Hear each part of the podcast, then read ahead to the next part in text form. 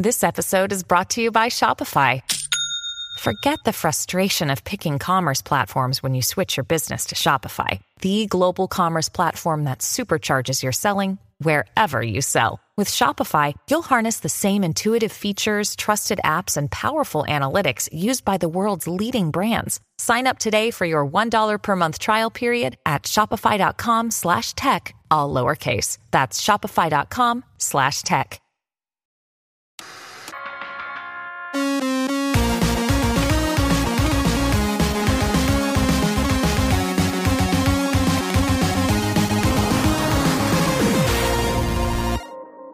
Hey, everybody, welcome to this week's podcast. No special announcements or anything this week, so let's jump right in and see what we got. First up, save states have been added to the MiSTer's NES core by developer Robert Peip, who I'll talk about in a second. Um, and now that makes the following cores available for save states NES, Game Boy, Game Boy Color, Game Boy Advance, and the Atari Lynx, which is pretty cool. Um, I hope I didn't miss any other ones, but Robert has implemented save states into all of those, and I think many people who enjoy playing retro games would really appreciate that, both to pick up from where you left off, or especially even content creators and speedrunners who either want to pick that exact scene for comparisons or people who want to practice certain areas. You know, the MiSTers um, overall accuracy, especially if you use a low latency USB controller like the MacGyver ones, allow you to take original controllers, and if you're playing on a CRT, it's pretty darn close, if not imperceptible from original hardware. So even if somebody still wants to do their speedruns on original hardware, practicing on this setup should be exactly the same. You shouldn't need to tweak your moves or anything like that. Um, overall, uh, these things always, all extra features like this do get me excited, even if it's not ones that I use all the time. Although I probably will be using this a lot for creator based stuff. And if you would like to try out how to use these, uh, first update your MiSTer using whatever method you normally do. My favorite at the moment is still update all. Then once it's rebooted, you'll now just have the option to save and restore state right from the NES core. So you don't actually have to install anything, just run the auto updater. Um, obviously, you need to be connected to some kind of network for that. And once you're in, that's pretty much it. You could select if you want to save states to the SD card, which almost all of us would want that on. The only time you want that off is if you're doing something like practicing a speed run and you're constantly going back and you don't want to accidentally hit save and overwrite what's on the SD card. Um, you just want to leave it in memory, and when it reboots, it just resets back to normal. But I think 99% of the rest of us would just leave this on. Uh, and then you could select or load a save state from a number of different slots. And if you want to try all this out for yourself, um, I did one with the NES Legend of Zelda 1. And if you want to download this yourself, just drop it into the save states folder that's now created and rename this the exact same name as your Legend of Zelda ROM with dash one, two, three, whatever afterwards, whatever save state slot that you want to correspond to. And that's it. You could give this a try now. Um, you could obviously just create your own, but I just thought it would be neat to post this here for creators that might want to say, you know, hey, check out this exact spot in this game. What do you think? You know, or, or whatever. We're nerds. We'll find a million reasons to use this thing. So, um, yeah, it's a it's an awesome addition, and it's something that uh, that I think most people would really appreciate. Uh, and of course, because I'm a ham, sometimes I used a 5x capture of Zelda, um, uh, the dungeon scene in Legend of Zelda One, just to show that there's zero cutoff on the bottom here. It's right up against the black. I, I did check, and zero cutoff at the top. So it's just uh you know, sorry for cheap self promotion, but that's just another reason I've been kind of pushing 5x on people in almost all scenarios. We've found one or two games that maybe you probably would want to switch it to 4x or or whatever other mode, but pretty much on the console side, this is has always and probably will always be my favorite way. Or I guess 10x and 11x when 4K scalers come out. So I just wanted to add that in there because a lot of people did seem to think that things would get cut off and they just don't. So, uh, anyway, uh, please enjoy your NES save states from now on. And speaking of Robert, I just did an interview with him. Um, he is an FPGA developer by day and also an FPGA MiSTer developer as a hobby, and has created the Game Boy Advance core, the Lynx core, and the save states that I just mentioned, uh, and is currently working on a Wonder Swan core and a bunch of other cool stuff. Um, I absolutely had a blast talking to him. Um, I asked a lot of questions that I, I, just really wanted the perspective of an FPGA developer, as well as tie it into the stuff that he's worked on. And I think he was able to explain stuff in a way that I, I hadn't grasped some of this stuff as fully before as I did now. So if you're a fan of MiSTer or retro gaming or just hearing cool people talk about nerd stuff, I highly recommend this one. Uh, it was just a blast, and I think I think people that really want to understand more about how this stuff works would really benefit from listening. As always, it's available as a video on YouTube and everywhere audio podcasts are found, except iTunes, maybe. It's not working for some people. It stopped working for me. I, I promise I'll fix that soon. I've just been a bit overwhelmed the past few weeks, but I'll, I'll get back on that as soon as I possibly can. Um, and for now, worst case scenario, you could always just click on the link right in the description, and there's a direct MP3 download uh, if that's easier for you as well. As I always say about these interviews, it's very nice, especially for the guests, to see a lot of hits on the video itself. Uh, but I do explain to everybody that most people listen to this on the audio only platforms. Uh, in fact, uh, the audio only platforms are strongly growing with these weekly podcasts as well, which I think is awesome. I mean this in the most loving way possible. I don't care how you listen to any of this stuff. As long as you enjoy it and you're listening, I'm very appreciative of that. So, um, you know, YouTube clicks are nice, but whatever's the easiest way to get to any of these podcasts, please go for it. Uh, I just want to help spread the word of all of these awesome developers and people in the scene. And hopefully, I'll start having, you know, a more regular schedule of doing these because uh, I, I absolutely love doing them. It's just time and coordination of this stuff sometimes doesn't quite work out. But I'm going to keep punching away and try to talk to a bunch more really cool people. Voultar recently posted a video that shows a potential fix for any 3DS games that may have stopped booting. Um, I believe this all stemmed from a forum post where a few people had their Pokemon Omega Ruby cart stop booting at all. And Zach kind of speculated that the lead free solder combined with surface mount components on a cartridge that flexes more might actually be the issue. Because if you think about it, you know, those big NES, Super Nintendo, Genesis cartridges, even N64, they don't really flex. And most of those had, excuse me, had through hole components in them, especially the older ones, and, and chips with nice big pins on them. Whereas this later model stuff, it's all surface mount with very thin pins. Um, not as much solder is used across each one because you know there's no room. You see anybody watching on video could see the drag solder technique Zach showing that doesn't really add a lot of solder on here. Um, and of course, the fact that lead free solder, while great for the environment, doesn't last as long as this stuff. So he thought that maybe just very carefully reflowing the pins on the chip would solve it, and it seemed to for his. So while I certainly wouldn't recommend everybody go out and start reflowing their uh, their games if they're not working, if they stop working, this should be something that you could feel free to try, especially because if it stopped working anyway, what's the difference? Um, but unlike capacitor replacement and stuff like that, this isn't required and you don't need to do any preemptive maintenance on it like that. You could basically just use the 3DS cart until it either stops working or, or doesn't and just keeps working. Um, it's not like anything's going to leak or break. So I personally wouldn't even touch the inside of these carts unless something does happen unless it's happening consistently. You know, if you take it out, clean it off, put it back in and it works, then, you know, I wouldn't even bother. But if yours stops working, I would definitely look into this method and see because it's a if you're familiar with drag soldering across surface mount components, which even I could do and I'm not great at this, um, then then you could figure out how to do this and revive a potentially dead game. Um, also, I have no clue why Zach hasn't made this video public. It's still unlisted, so the only way to get to it is through this post. It would be funny if if this was some conspiracy to get you to click on my my link, but it really isn't. I just have no idea why Zach didn't make that uh, public to everybody. So it's not hidden or anything. Uh, so if you want to check out the video, just click through the post. Sorry about that. The Dreamcast puzzle game Sakura Wars Columns 2 has just gotten a full English translation. Now, this game is set in the Sakura Wars universe, but it is not really related to the Saturn game, which did actually get an English translation about a year and a half ago. Uh, Ray did a post on that, which is, of course, linked in this post. Um, this is really just a puzzle game, but it's pretty heavy into the text, and only really the title menus were in English. So the, the team that translated this made this available to play, and it seems like a pretty fun puzzler. Um, so anybody that, that wants to try this out, just patch a GDI image with uh, the patch file that they've already provided, and more information and everything is right on the GitHub page. And, you know, as always, I just have a huge appreciation for everybody that does translations like this. Um, because even if these don't turn out to be your favorite game, you could now experience something that was only available to people who spoke the native or spoke and read the native language that it was printed in. So, uh, this does look like a cool puzzler that I'd like to give a chance at some point.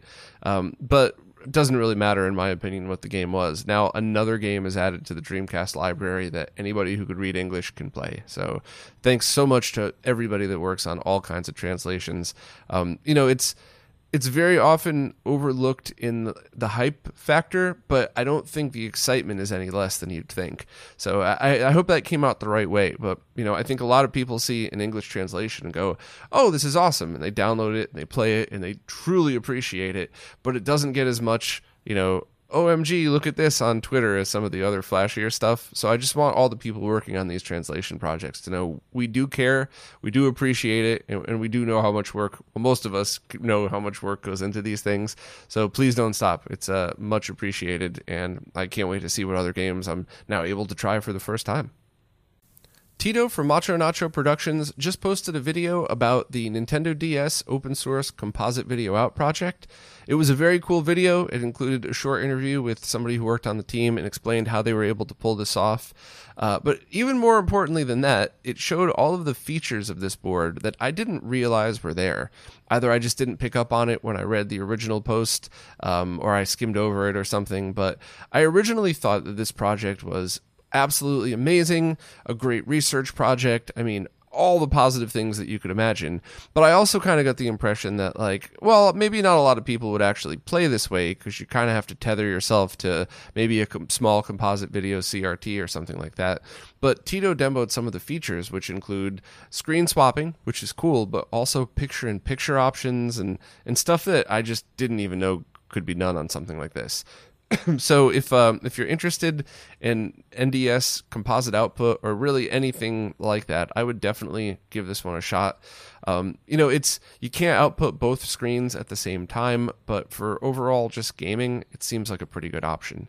I also did a live stream with Tito that night uh, where we demoed the IS uh, the IS Nitro Capture, the intelligent systems box that was used by developers, um, and also for uh, for journalists and stuff to get screen captures of the Nintendo DS. Uh, you know, we talked. It was like an interview slash live stream. I'd like to get Tito on more often because he seemed really awesome, and I'm obviously a fan of his work. But this is a very interesting box, and I'm going to do a dedicated video on this at some point, hopefully in the near f- uh, future. But it's basically something that was direct wired inside a Nintendo DS and breaks it out to a pretty complicated uh, multi board piece of hardware. And at first, I didn't really understand why, but these are designed to interface with it not just for capture, but for developer use. So the ones labeled the Nitro Capture, you could just plug retail games in and do what we did and get video output. Uh, it's dual output each is a 240p output, at least on my model. There's reports that some are for uh, the older ones could be 480i only. And of course, there's also dip switches, so you could send both out through 480i or something like that. Um, but they're, they're pretty cool boxes. However, the ones labeled Nitro Emulator, you have to tether to a PC and then load games that way through the software. Which, if you were a developer who hadn't, you know, didn't want to uh, have a full ROM of your game every time you wanted to test it. That would actually be easier in development. A little harder for us on the user end that just want to try out games with video output. But it's a very interesting piece of equipment. Um, I've never seen one in person, but I know they make them for the 3DS as well. And they generally are pretty expensive. Uh, one of the questions I always get whenever I talk about it is could you RGB mod it? Because it doesn't output RGB natively. And the answer is yes the early ones that I, I, think might be 480i only use the same chips that were in the later model N64s. So you would probably have to use an N64 digital to do that. And I don't know how that would work. Um, the model that I have uses the GameCube guts. So you could manually wire in a GC video and actually get HDMI out as well. But it's my opinion, and this is just my opinion. I'm not telling anybody what to do or anything. Um, these are a rare collector's item piece of hardware. This is the type of collection piece that you could use and is functional, but is way more important once again, just my opinion, as a holy crap, look at this awesome piece of history. So I would thoroughly recommend using just S video out, which isn't bad at all. That's what I used for these streams, and use you know a, a, couple of scalers, two RetroTinks, whatever else, in order to get HDMI out of both of them. Because I just wouldn't feel comfortable modding something like that. Some people have, and you know, once again, it's their unit; they can do whatever they want with it, and it did look really cool. I believe the person showed it outputting HDMI. That's awesome, definitely. But I just think that uh, in my for my setup, I'm leaving this one completely stock.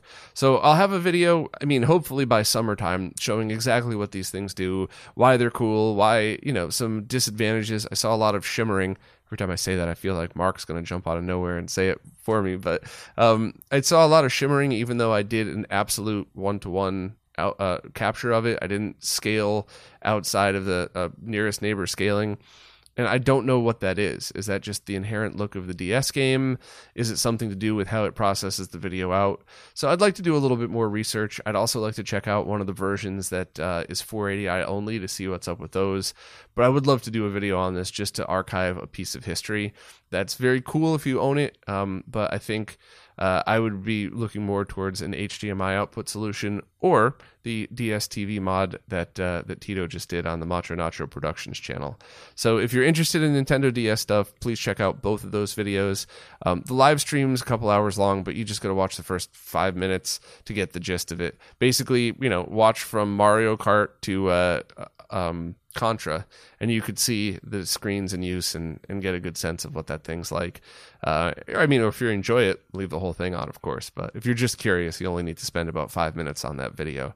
So links to everything are there, and I uh, hope you enjoy them. The Junker Headquarters Wiki is now hosting a page that shows console power supply information for a ton of different consoles. Um, this is something that's super important and, and great information to archive this was started by Frederick Nyquist and now contains about 60 console revisions. And it shows you information, uh, you know, the basics, the brand, the model, the region, um, listing model numbers, and then it gets to the good stuff that we all need to know. What is the voltage input? So is it an international PSU or is it just regional? Um, what mode is it? Is it AC or DC output? What the voltage and amperage are? The uh, what the pinout is if there's an orientation and what the size of the DC connector jack is. So this is all the information you would need if you misplaced a power supply. There's also notes about um, if it'll work on other power supplies or if you could work uh, use ones from different consoles on this. It's super important info. Uh, both for archival use and for just people that need power supplies. Um, I did that post a while back that showed replacement power supplies from Castlemania, and also there's international PSU links in this as well for people that just simply want to buy a power supply that's known, good, and tested, and compatible with their retro console. And I honestly think both are super important pieces of information. Um, I think just you know going in and archiving all of this data to have, as well as having them available to purchase or replacements available to purchase, is awesome and super important. I think a lot of us over the years may have really tried to hunt down OEM ones, knowing that a lot of the third party adapters are absolute junk and you probably shouldn't be using most of them. Uh, you know, I'm mostly talking about the ones that you'll find on Amazon and eBay for $2 or something like that. It's the reason those things are so cheap and the good ones aren't. Uh, it's not markup; it really is the quality of the components. So, hopefully, this is something that we could uh, that could be built upon both the uh, the power supplies that you could buy now, the replacements, as well as this wiki. And this just info that it's really great, and I think we should all appreciate that somebody's taking the time to do this. And hopefully, we could keep it up and just start adding every console revision that's already or that's not already listed. Stack Smashing has just posted something absolutely awesome. It is a piece of hardware, a protocol, and a video that all allow you to play Tetris on an original Game Boy multiplayer over the internet. Uh, it's a very cool project that basically used a packet sniffer to or a logic analyzer to go through and figure out exactly what's being transferred from the original Game Boy to another Game Boy when in Tetris multiplayer mode. And that was able to be rewritten in a way where if you connect to a main server, you could play this across the internet. And remember that all of your moves when you're playing in something like this, all of the gameplay is still on the local handheld.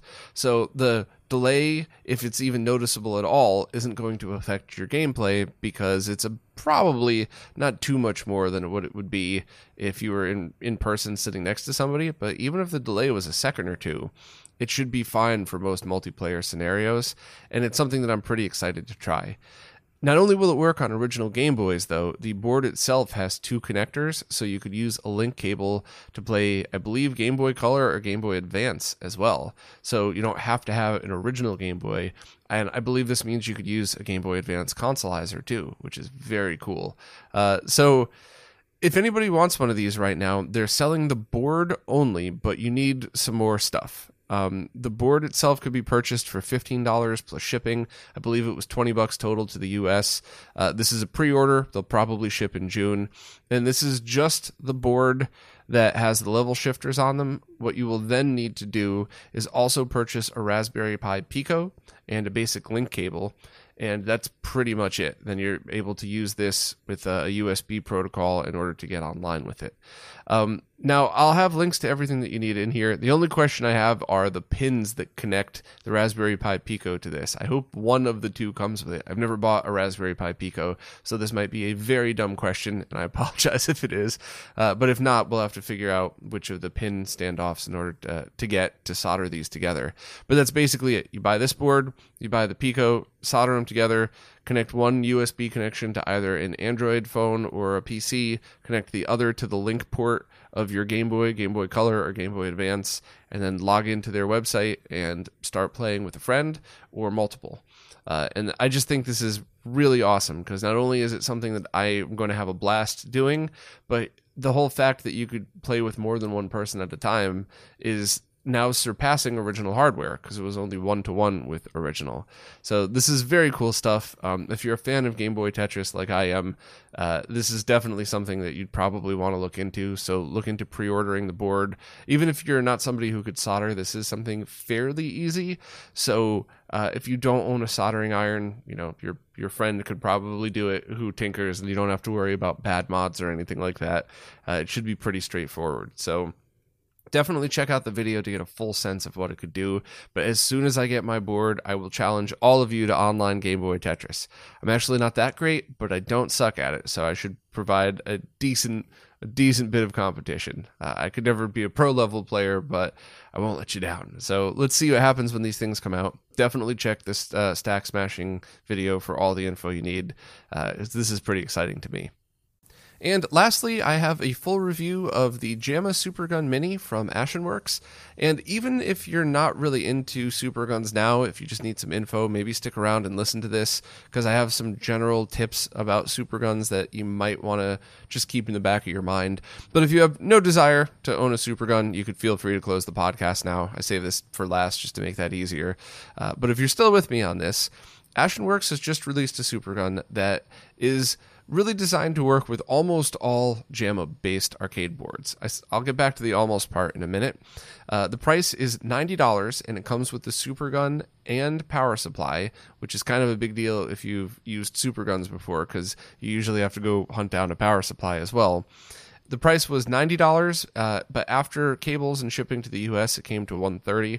But shipping is all over the place these days. So by the time you read this, you might it might be cheaper, it might be more expensive. We can't blame anybody else for the shipping issues. So that is what it is. Um, but overall, this is something that I thought was very cool because it encompasses a lot of the features that you would need. And once again, the fact that you could buy it together as a kit is pretty cool. Um, it's got power input uh, RCA audio and D sub outputs for video and audio, two uh, DB15 inputs, so Neo Geo style, the same as every other uh, different kind of super gun. It's got RGB gain controls, and it's got uh, kick harness connectors and service and test menu. So, other than the optional ability to output component video, it's pretty standard. Um, the case for it only covers the bottom, not the top, which is fine. Uh, I really think isolation of the bottom is most important because a lot of people put these down on the top of monitors and you don't want anything to short out. A full case is nice, but then you have to figure out a way to get to the buttons and the knobs with the case on it, or worse, you'd have to remove the case to get to those. So I'm totally cool with it only having a case and feet on the bottom. I don't think that would affect most people's purchases. Um, but overall, it performed pretty well. It did have a potentiometer for video output, and I do have a warning about that that applies to every single supergun out there with an adjustment knob on it, not just this one. But basically, I got it home, I plugged it in, everything looked fine on the scope, uh, except sync. I'll get to that in a second, but the RGB levels looked fine. And then just to see what would happen, I cranked the voltage all the way up to max. Now remember, I have test equipment that's designed to do stuff like this. So do not do that into your processor or switch or anything like that. But I showed that even at max voltage, um, if you probably were just testing it, you know, you want to set it to the middle, you're not really going to have a voltage concern. Um, even if it's if you set it to the middle and it's a little too high, it's probably not going to be too high to actually do damage. And if you have to eyeball the levels, then just make it until it's just a little bit too dim just to be safe. And when I say too dim, I don't mean like squinting to see it.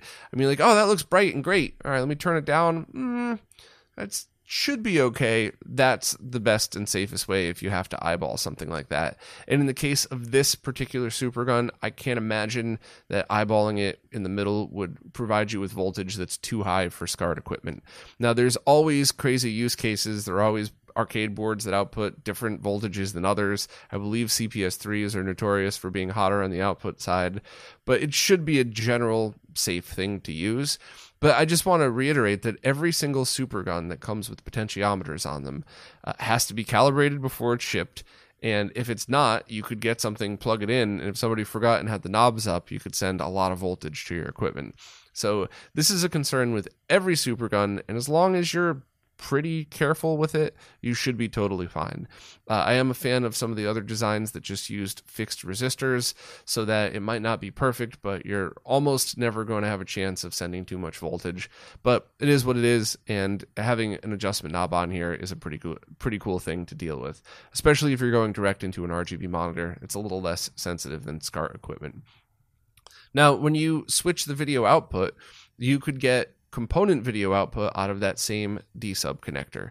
So all you would need is a, a cable, maybe a VGA to BNC, and then use uh, adapters on the end, or just the cable that I'm showing here is a, a breakout cable. And the switch on the board does the video conversion on the board itself. So the cable is just a pass through cable, nothing else.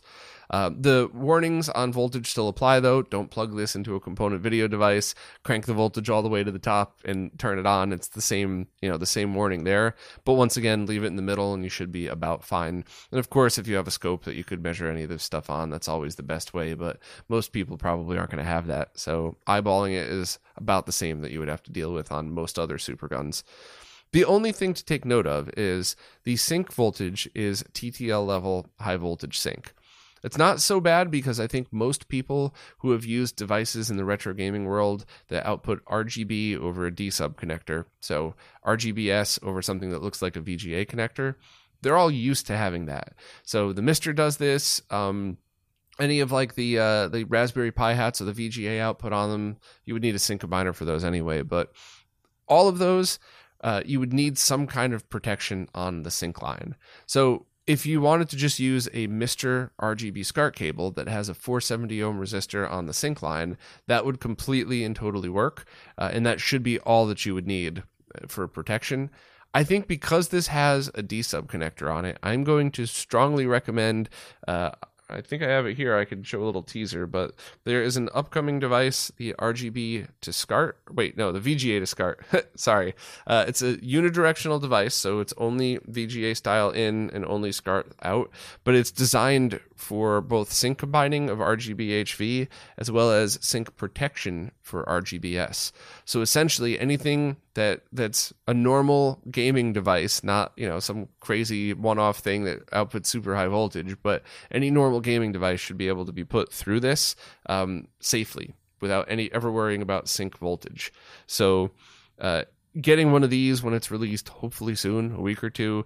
Getting a cheap eight dollar VGA cable off of Amazon. The one I linked to is uh, is tested and approved by by all the experts. And then getting a shielded 3.5 millimeter to 2 RCA audio cable would probably be a really cheap and safe way to get this and pretty much any other retro gaming RGB over D sub device uh, down to a SCART connector safely and accompanying all of the audio and stuff like that.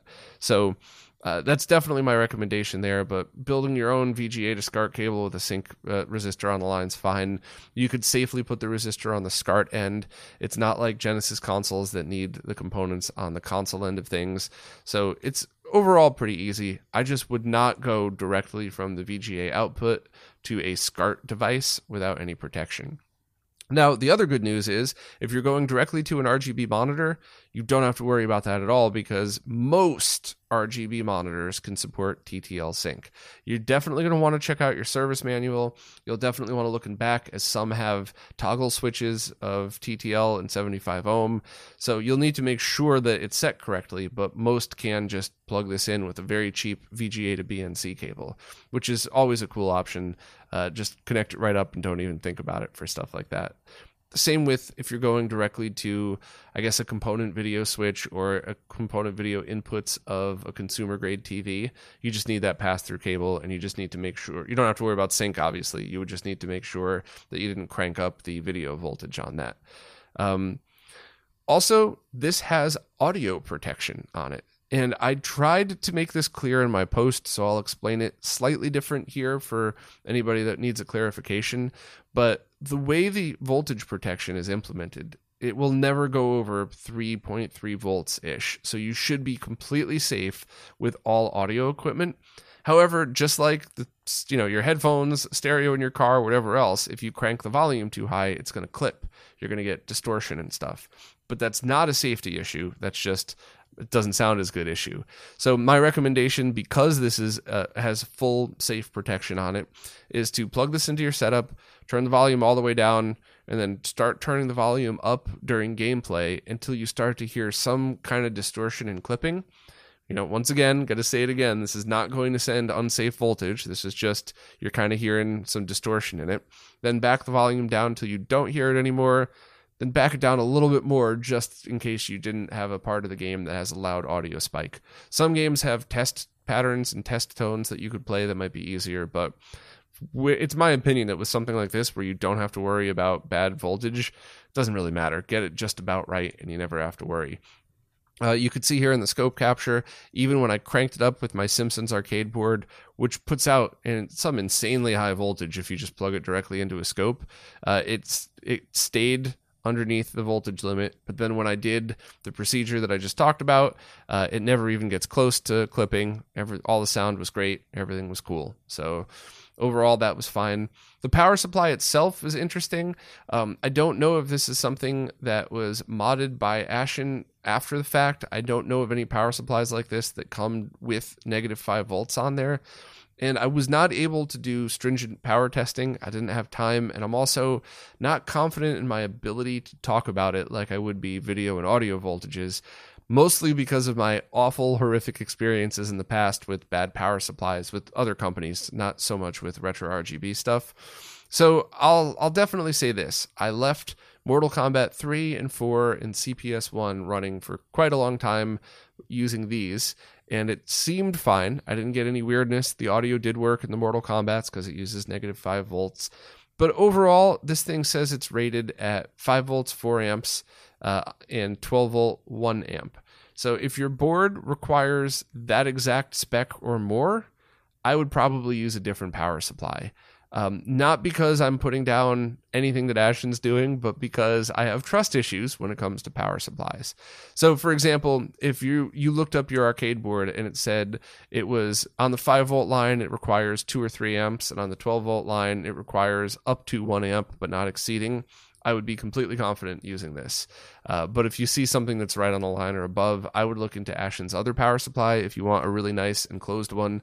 Uh, I spoke about that last week, and he includes the proper cable, or could include the proper cable to go directly into this super gun, so you don't have to worry about fumbling around with making your own power adapters or anything like that. So, you know, once again, my caution on the power supply has nothing to do with with any particular seller of any of these things. I just have trust issues with power supplies, and rightfully so, because I because of bad history with a lot of them. Uh, the only other thing to talk about is the kick harness. Uh, if you're using something like a Neo Geo, you could switch it to uh, pull uh, the buttons off of the JAMMA harness, but if you're using Mortal Kombat, Street Fighter, or other six button games, you could flip the switch to the external harness and use the ones that Ashen sent uh, or sells along with it. I believe they're fifteen dollars each, and they're they're quality connectors too, and everything. Uh, the only negative about this is if you're just starting out into getting super guns and this is your first one and you're buying the kick harnesses, there actually is no negative. Everything's totally cool. But if you're somebody that has been messing with super guns for a while, maybe you have a Hass or a minigun or some of the other cool custom ones that have been coming out, you probably already have kick harnesses for those that use a different style connector. So you're then either going to have to buy new kick harnesses from Ashen or try to build an adapter, which is pretty easy. But if you don't have any of the parts, by the time you pick up a couple of you know the jacks that you need on both sides, some cabling, you're going to spend more in shipping. So I would like to see somebody make, or maybe even Ashton make an adapter cable for this, because if you have to spend ten bucks on an adapter cable, you'd probably spend more than that in shipping to order the parts and then you'd have to solder it yourself. So I think that would be pretty cool if something like that was available just so you could use your existing kick harnesses. But that's that's just an ease of use thing. That's not a functionality thing. The the super gun itself seemed to work perfect. All six buttons for Street Fighter worked exactly the way they did with other ones with different kick harnesses. Um, the one that I purchased came with uh, the CPS one and two harness as well. So I was able to test those on mine versus the Hass and the other one that I had made. Um, you know, other than that, uh, the only other thing that you know, the only other complaints really are it would be nice to see a TTL 75 ohm switch for the RGB output. But even with the switch, there's still a, a potential that somebody's not going to know what that does and leave it on TTL anyway. So that's why I just recommend why not not worry about it at all. Get one of these adapters when they come out, or just get a quality VGA to SCART cable with a resistor in the end. Most don't have it though, which is why I suggest buying something that's guaranteed to have it. I have a whole other post uh, that I'm working on that it goes into detail on that, so I won't bore you all with that here. But stay tuned for that in about a week or so of of these. You know, be careful of these VGA to SCART cables. Um, other than that, though, that and the kick harness, there's no real complaints. It performed really well. I was happy with it. So, you know, TTL Sync, got to you know, either buy or make kick harness adapters. Um, you know, be careful with the video output, but other than that, it's pretty cool. Always be careful of a power supply. And my only other uh, general complaint, nothing to do with this product, is I would love to see a wiki with a list of arcade boards that include their power requirements. And that has nothing to do with Ashen. That's not on him to do. I, I just think as a community, if something like that exists, I'd love to promote it. If it doesn't, I'll try to start it whenever I whenever I finally get the wiki up. I know it's it's the lore of that thing is up there with the HD Retrovision Dreamcast cables, but I am going to get back to it. But I just would love some kind of place to go where people could say, all right, I have 15 arcade boards. You know, let me look at each one of them up. Let me figure out what the max voltage is, and then let me see what power supply I should buy to go along with that. I think a lot of people are buying the Meanwell RT65 power supplies, which should be perfect, but I don't know for sure. So I think that's one of the reasons why Ashton chose the RT85 for the power supply I talked about last week, is just to be safe. But I would certainly love to see real data on something like that. Uh, other than that, though, very cool product. Um, I believe the way Ashen does these things is he has a couple of them pre-made, and for some of the more uh, you know, I don't want to say obscure, but maybe some of the less popular stuff he builds to order. Um, I purchased mine and it arrived within two weeks, so I think there was already some ready to go. But your mileage may vary depending on what parts you're buying. But definitely check out his store because if you're an arcade head, there's a bunch of weird and cool things in there that I think you'd appreciate. So overall, I definitely think it's an awesome power or awesome power supply super gun combo. I think it's priced right, and I think it's something that people should seriously consider if they're looking to pick up a new power supply. Why do I keep saying power supply? If they're looking to pick up a new super gun, uh, and I think uh, you know more testing and time on the market would need to tell if it holds up to the minigun and the Hass. But there's nothing about this that stands out that tells me that it couldn't. So uh, this could be a really great contender for super guns out there. I just think we need more people testing it and giving their feedback, but I thought it was cool. Well, that's it for this week. As always, thank you so much to everybody that watches, listens, plays nicely in the comments, and especially thank you to everybody who supports in absolutely any way possible. Your support's what's keeping all of this alive, so I can't tell you how much I appreciate it. Um, and I just hope to continue to do this as long as I can, and I can't do that without your support. So, links to the support page are in all of the videos that I do please feel free to support in any way you can, including ways that don't even cost you any money. So, thank you all very much, and I'll see you next week.